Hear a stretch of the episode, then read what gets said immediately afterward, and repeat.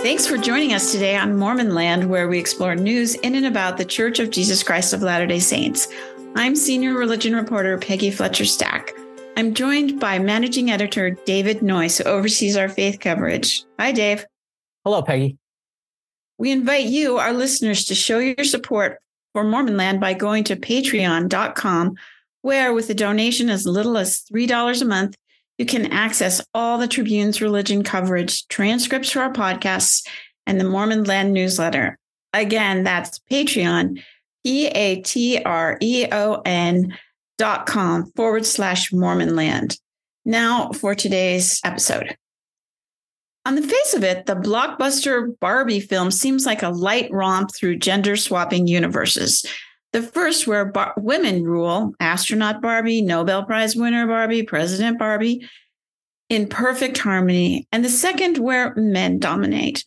But some, including an author at Christianity Today, see it as a reverse allegory of the Christian Garden of Eden story, with Barbie Land as the world untouched by human tragedy.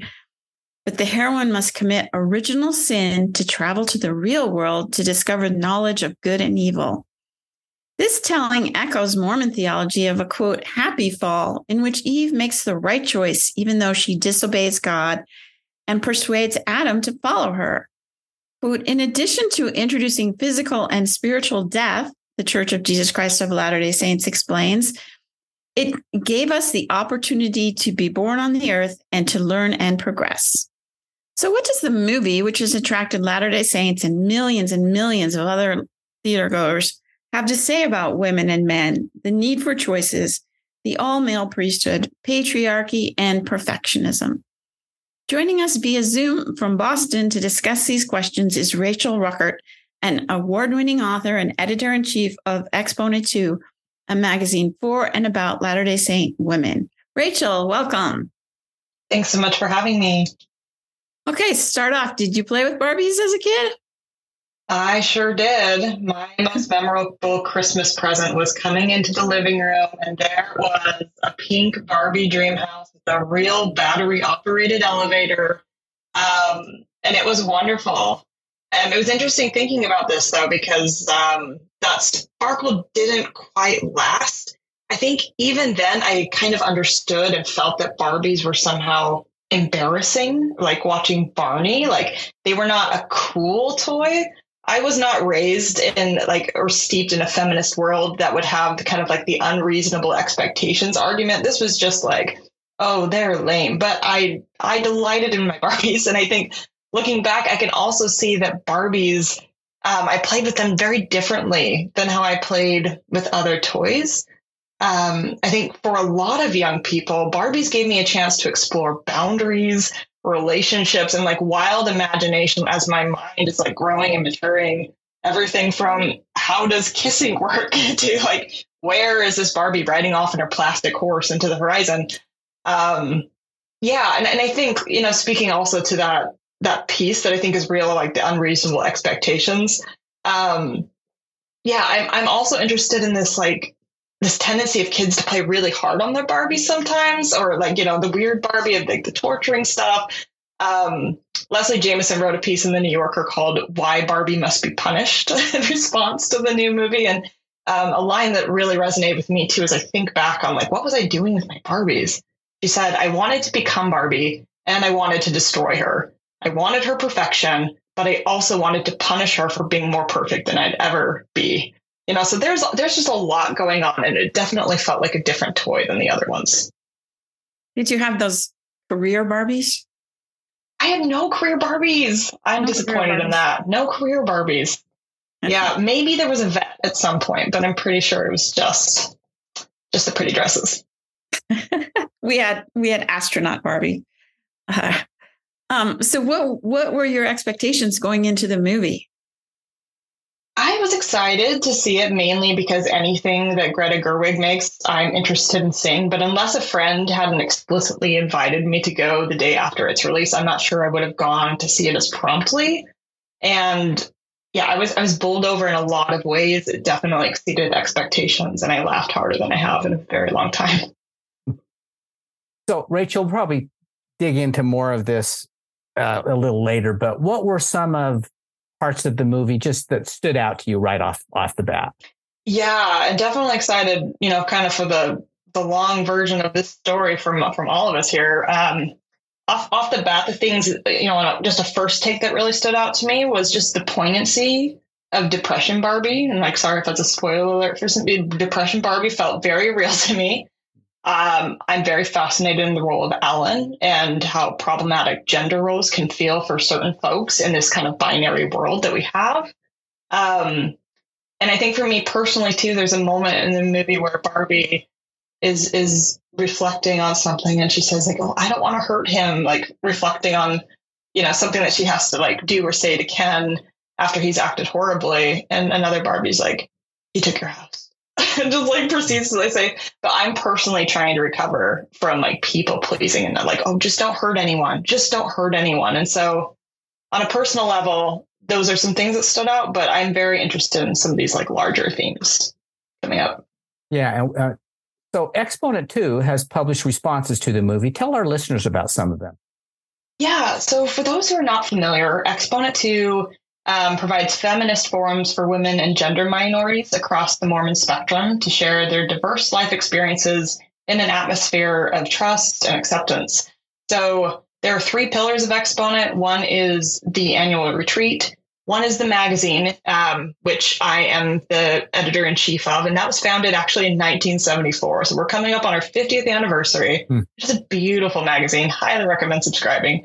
Um, but because it operates on a print schedule, you know, they're they're more like evergreen topics. So so where we're really seeing some of the most exciting Barbie coming uh, content coming out is on the blog, which is the third pillar of the organization. And so um, I just want to highlight three really interesting articles that have gone up in the last month. Um, the first was by Heather Sondahl. Um, her essay is called Confessions of a Barbie Lover. And she talks about this, you know, idea of, you know, she's a feminist, so she should hate Barbie, but seeing her daughters playing through, um, you know, the things that she also loved about Barbie and just not seeing Barbie as the antichrist in stilettos that, you know, maybe she should. And one thing that really stood out to me, especially you know in light of this con um, this podcast, um, she says for every Ken doll we had at least four Barbies, and no, never once did we play Brigham Young era Barbie, where Barbie, Midge, and Skipper were sister wives to polygamous Ken. On the contrary, Ken was an accessory, like her go-go boots. Um, so yeah, so so Heather, you know, is is interested in this idea of imagination. Another post we got was from Abby Maxwell Hanson. Her post was called "As a Latter Day Saint woman, I was Ken," and for her, you know, at the age of thirty two, she puts into Google a big scary question: Is patriarchy bad? um, you know, and and she cites some some interesting personal experiences and also like that recent um, Instagram caption from the church after Patricia Holland died and how it did not mention her name. It just only mentioned um, her husband, Elder Holland. Um, yeah. And so for her, this cognitive dissonance, and, and she says that while it would have infuriated me anywhere else to see this kind of, um, you know, patriarchy basically play out, you know, in high school, if they're like the councils of, you know, who was going to be the homecoming queen or whatever were decided mainly by boys, that wouldn't have felt fair. But for her, she says, I didn't even question it in a church setting. So that felt really poignant. And then a third one that I just want to draw attention to by uh, Katie Ludlow Rich. I think this um, is just like a hilarious take. And I think one thing I'm interested in about in this movie generally is the power of humor and absurdity to speak to some really deep, painful issues. Um, so her post was called "What Would General Conference Sound Sound Like in Kendom?" And I'm just going to read two quotes. Basically, she's taken some text from General Conference and she has inserted, you know, instead of women, she's put Barbie, and instead of you know men, she's put Ken. So here's the first one that's kind of fun. This one, this one's from 1977, so a little bit dated, but I think we kind of have a tendency sometimes to not throughout um, the old and clarify. So here, so here we go. I beg of you, you who could and should be bearing and rearing a family, Barbie, come home from the typewriter, the laundry, the nursing, come home from the factory, the cafe. No career approaches in importance in that of wife, homemaker, mother, cooking meals, washing dishes, making beds for one's precious Ken and children. Come home, Barbies, to your Kens. Make your mojo, dojo, casa house a heaven for them. Come home, Barbies, to your children, born and unborn. Wrap your motherly cloak around you and, unembarrassed, help a major role to create the bar- the bodies for immortal dolls who anxiously await. You know, and so like in that, it like it's hard not to even laugh. It's just like this is absurd. Um, and you know, how is that attributed? How is that attributed, Rachel? She puts the attribution. you know, She what I does, mean? yeah. So, so she Uh-huh. um, she says Ken Kimball, 1977. yeah, yeah. Um, but I think one thing that's interesting, and Katie doesn't say this explicitly um, in her really great piece, but um, you know, by the time we come around to 2014, we have Ken Ballard, a Ken Ballard quote. Um, you know, so we, we start to kind of see this like shift where it's not as explicit of like, don't do those things, but we're seeing something else going on. Um, so in this quote, we have, we cannot meet our destiny as the Church of Jesus Christ of Latter day Saints in preparing this world for the second coming of the Savior of the world without the support and faith and strength of the Barbies of this church. We need you. We need your voices. They need to be heard. They need to be heard in your community, in your neighborhoods. They need to be heard within the walls of ward council and on branch council. Now, don't talk too much in those council meetings. Just straighten the Kens out quickly and move the work on. We are building the kingdom of God. Um, and so, yeah, I, I think for me, and I'm curious other people's thoughts too, but I think there, I mean, after seeing, you know, how powerful Barbie is, it's just like, it, it's a little bit uh, patronizing um, in in this particular lens of humor. Um, so yeah, that's what's going on in Exponent. We're having a great time, and we're always taking guest submissions, blog posts. If anyone's got more, keep them coming. Okay, so let's move to the Garden of Eden hypothesis. So in the film, everything appears all's well in Barbie land until stereotypical Barbie, uh, Margot Robbie, uh, asks about death. She asks if anybody else has thoughts about death, which could be the first allusion to the Garden of Eden. Does that allegory seem plausible to you? Absolutely. Um, though it's really obvious for me now, I have to say that while I was just watching the movie, um, and I saw it quite early before I'd read any commentary, um, I was just enjoying the movie and laughing and enjoying the ride. I wasn't really analyzing, um, but in hindsight, it's really hard to miss this allegory. Um, in fact, Greta Gerwig herself mentions this even before the movie came out. She had an interview with Vogue, and she said Barbie was invented first. She said Ken was invented after Barbie uh, to burnish Barbie's position in our eyes and in the world. That kind of creation myth is the opposite of the creation myth in Genesis.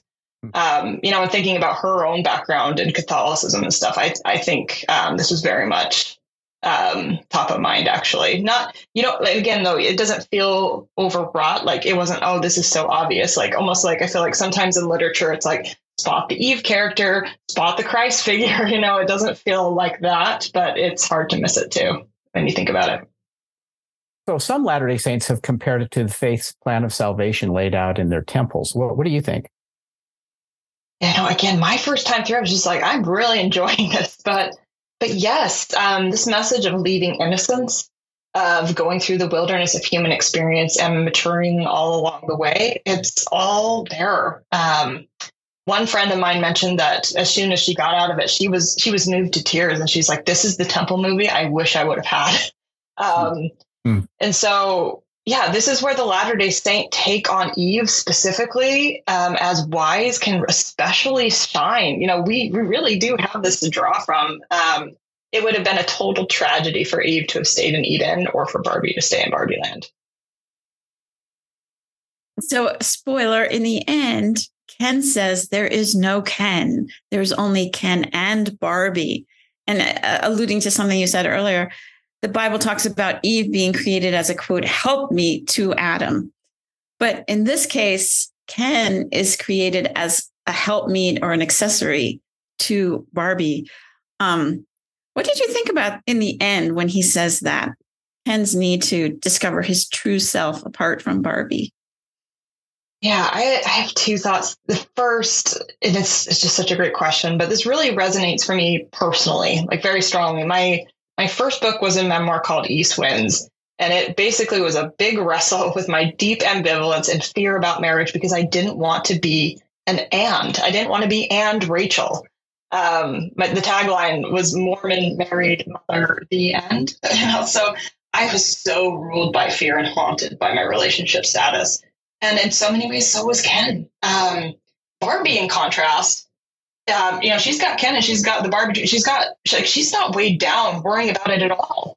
she's just going about um, her little Barbie life. Um, it's not so little at all, as it turns out. Um, but on the flip side, you know, and, and another friend of mine and I am noticing how many times I keep saying like a friend of mine. These are all different friends. Everyone is going to see this movie and talking about it. Um, anyway, but this other friend of mine, she's a brilliant scholar. Um, she really felt that this movie actually fell very flat in its feminism. Um, so, you know, I want to honor that spectrum too. She enjoyed the film as a comedy, but thought that Gerwig's kind of like, just go find yourself um, interpretation of what women need to do is hard to actually go and do that in a society structured entirely around the fact that we are all subjects being acted upon by these larger structures and systems that profit off of the same dynamic. So, you know, there might be a limit to what we Ken do as just self actualized people or women in this case. Um, but I, I, think this is a really good start um, to a really important conversation. So continuing with a Ken, can needs to be, you know, for more fully realized, not just an, an attachment or an accessory to Barbie. Barbie, isn't that what Latter Day Saint women kind of want too? They don't want to just be an accessory. That's sort of what you're talking about, right? And what that one blog talked about. Yeah, I mean, I cannot speak for all women, thank goodness. But for me, yes. Um, I've just seen such a wide responses from LDS women. And um, I think that response shows just like a larger portrait of like, we've got a really complex thing going on with how women are relating to gender and roles and patriarchy. Um, and also understanding of those concepts. Um, it's really not very didactic once you get down to it. And I've I've been just very surprised by the range of responses from so many people. So in the movie, when Ken arrives in the real world, he's just surprised and struck by all the things men can do that he they couldn't do in Barbie Land. And he thinks he can do anything just by being male. I can be a doctor. I'm oh, I'm a man. I can I don't have to go to school or anything. I can just be something. And um the LDS Church has an all male priesthood, which allows boys and men to be deciders over women in almost all cases. What what did you think about the parallels? I, I mean, Ryan Gosling does such a fantastic job portraying Ken. I think most people can agree on that. And I also want to add, especially for this podcast, let's also not forget that he grew up Mormon. Um, yeah, he did. You know, mm-hmm. because but because his acting is so over the top, it's easier to spot and laugh at. You know, like, of course, Ken, with no medical experience, shouldn't be able to walk into a hospital and perform surgery. Like, of course, men without experience shouldn't be charged. Of course, that's dangerous, especially when making decisions for women. And then it's like, oh. mm-hmm. um, so I think like this parallel to the to the LDS Church definitely um, doesn't feel comedic, comedic to me when I actually sit down to think about it. Um, I've definitely been in situations at church where I haven't felt less than my male counterparts, but I've also been like, especially recently, um, had an incident that was so deeply painful that like not going to say on podcast, and this is coming from a memoirist, and I just you know bear it all. Um, but so deeply wounded by men acting out the hierarchy. And I think that happens especially when there's a tension, when there's a problem. Like it's all fun and games when we're all playing nice at the beach. Um, but then when, you know, actually there's a difference or there's something that needs to be attended to, it's, um, the, the, the patriarchy, I think, shows it, some of its worst at that moment, or at least it, it did for me. And so I think, yeah, it's one of the most powerless, alienating feelings that I've ever felt. And for me, a really poignant part of the movie was when uh, Ken is asked for the first time, um, you know, what time is it from someone on the street? And he's, he startles and he's like, you respect me. And he's just floored. And I think, you know, and, and that is part of Ken's just like larger journey, like good luck, Ken. But um, I think everyone, regardless of who they are and how they identify in terms of their gender, I think like deserves respect. And that's just like something that Ken was just like, oh my gosh, what is this? What is respect? um, that's something I'm thinking about. Well, one more point on that. I mean, at some level, and this is taking it obviously to the extreme, but a 12 year old boy with the priesthood has more power to act in God's name than adult women. And just by being male, uh, I mean, when you when you reduce it down to that, it does seem kind of absurd. It does. Again, I'm seeing Ken walking into the hospital saying, like, I'd like to perform a surgery now. Um, yeah, it's it's again, I'm thinking back to Abby's blog post of like, you know, being like, oh, if this happened at a hospital or if this happened at school, you know, I would be outraged or this would be really strange. But I think we have some special blinders that come into play when, when we're talking about our religious experience. I'm going to shift gears a little bit now, uh, Rachel, and ask about because the movie talks it targets perfectionism. Um, uh, Latter Day Saints and even their scripture, you know, be therefore perfect, essentially embrace that as as a quest, uh, maybe an eternal quest, but a quest nonetheless. What message can members, especially women, take from the movie about perfectionism? Yeah, I think you know part of Barbie leaving Barbie Land is she's being exiled not just from innocence. Um, I think there was a, a Christianity Today post that talked about this, but exiled from perfectionism, and I think um, I think the idea, the concept of innocence and perfectionism together are interesting. I think we have a tendency to fetishize both um, as if those are somehow good.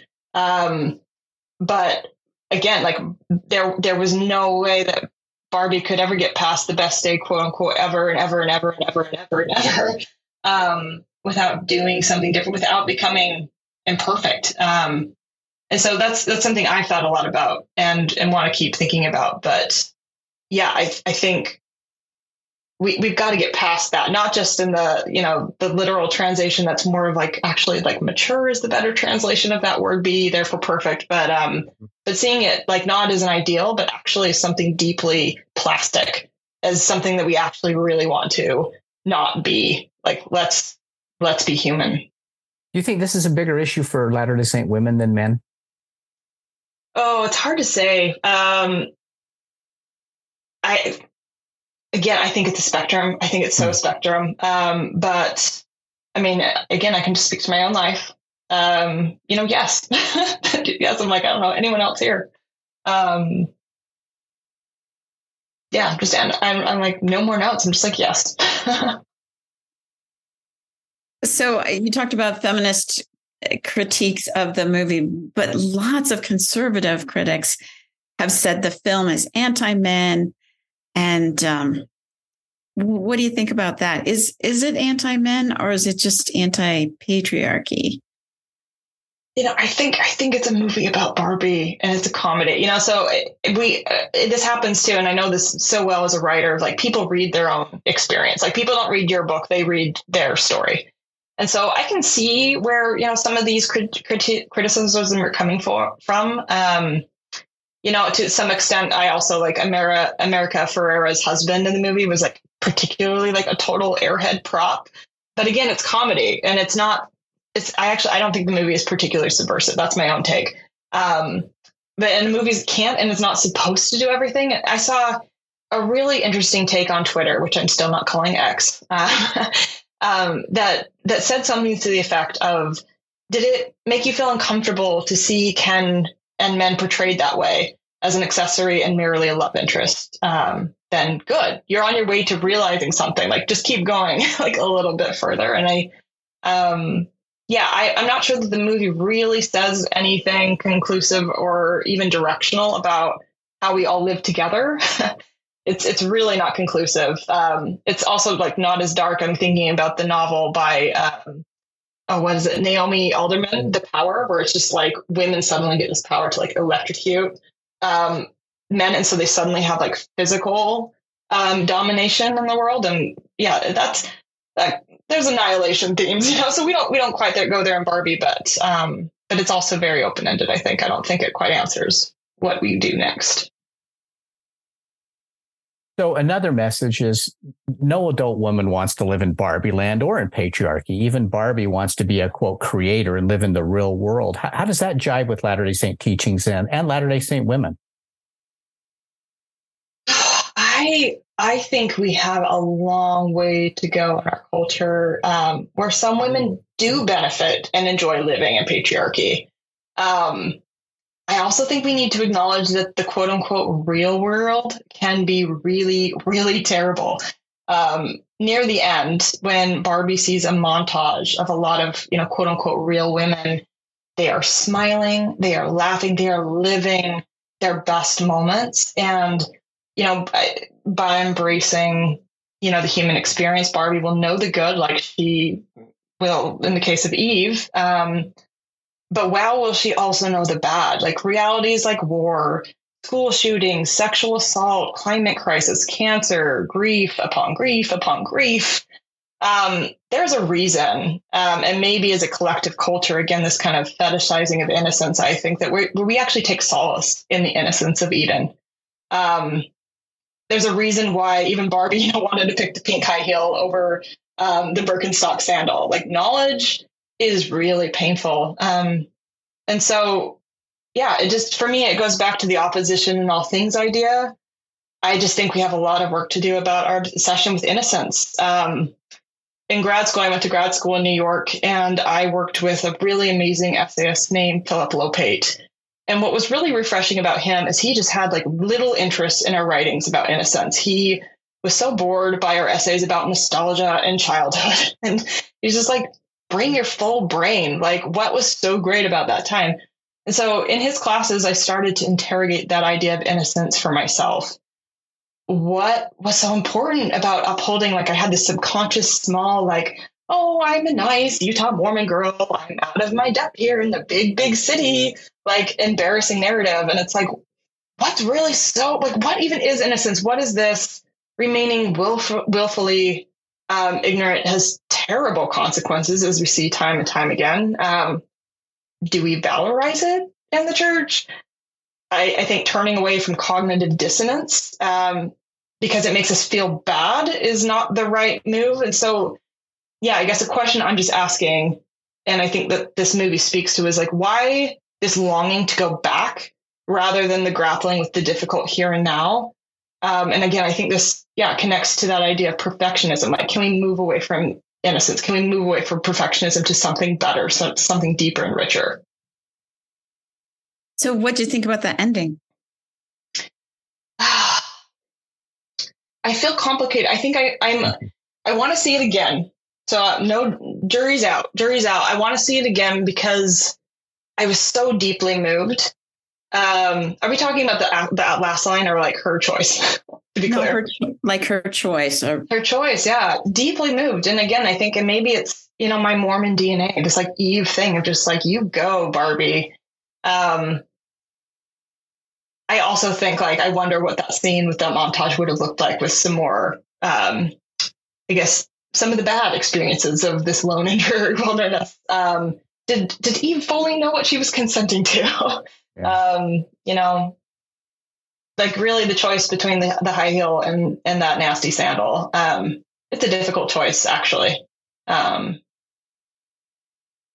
although the last line is certainly, as you say, also worthy of pondering, right? Yeah. So, yeah. yeah I yeah. love that. Yeah. I love that. It was mm-hmm. actually in a Relief Society lesson in Cambridge the first time someone gave me a compact mirror and was like, love your body, A pink mm. compact mirror. So Mm-hmm. You know? Yeah. Welcome to it all. So, final question, uh, final takeaways, and what do you think Latter day Saints should or could take away from it? Again, you can't speak for all of them, but in general, yes, yes. What are yeah, the messages I, that could resonate? Yeah, I think regardless of individual interpretations, my opinion, someone, you know, you listening's opinion, um, I think that the movie is a very important conversation starter. Um, I think people watching it with their kids and the kids ask on the drive home, like, Mom, what's patriarchy? I think that's absolutely brilliant. um, in kind of the range of people I see and how they feel about patriarchy, whether I think that's like a really good thing or not, like whatever that is, um, whatever feelings people have about the patriarchy, we need to know what patriarchy is and that the church is structured this way. I've often heard like people kind of dismissively say like, well, the church isn't a patriarchy. And that's just that's just actually just naive. Like you might feel a certain way about patriarchy, but um but yeah, like that's Eden thinking. And so I didn't really understand what patriarchy meant until I was in my 20s, like in a real concrete way. You know, again, for our blogger, Maggie, uh, or sorry, Abby Maxwell Hanson, you know, that was 32. I know many people, many women for whom it was much older than that. But I think by having these conversation starters, like if it made someone feel uncomfortable, talk. If it like felt really validating some way, like talk, because you know, it's it's just a movie about Barbie. And again, we read our own story. And so I guess like engage, like take one more step, take another step, take another step to wherever that might lead. Um, and then last, you know, as a writer, this is something I'm thinking about a lot is I, am really thinking about the power of thoughtful humor. Um, I touched on a lot of these themes in my recent memoir, and I've read countless gutting stories from women about how small they have felt um, or abused in certain in situations. Um, and that absolutely has an effect, like no doubt, you know, to do that. But but this over the top humor thing, you know, I'm thinking of Katie's um, blog post, you know, that seems to be a productive portal into this conversation that I hadn't particularly considered. I, um, you know, and that's really what Barbie, like this is a, this is a comedy. Um, and that's surprising to me. So that's something I'm, yeah, I, I want to think more about. Um, yeah, I think, and, you know, speaking to the end again, you know, it's like, you do you. Like that's that's maybe all we can do for now until we have some larger systemic um you know solutions. But but we also can like do us together you know and by having these conversations um we're at least less alienated and alone in that way. Rachel Rueckert thanks for joining us today. Thank you again. So fun to talk. Thanks for having me and thanks to dave noyce always a pleasure and to our producer nicole weaver we remind our listeners that they can keep up on all the happenings in and about the church by subscribing to the Salt Lake Tribune's free Mormonland newsletter. Just go to sltrib.com to sign up, and we'll talk again next time on Mormon Land.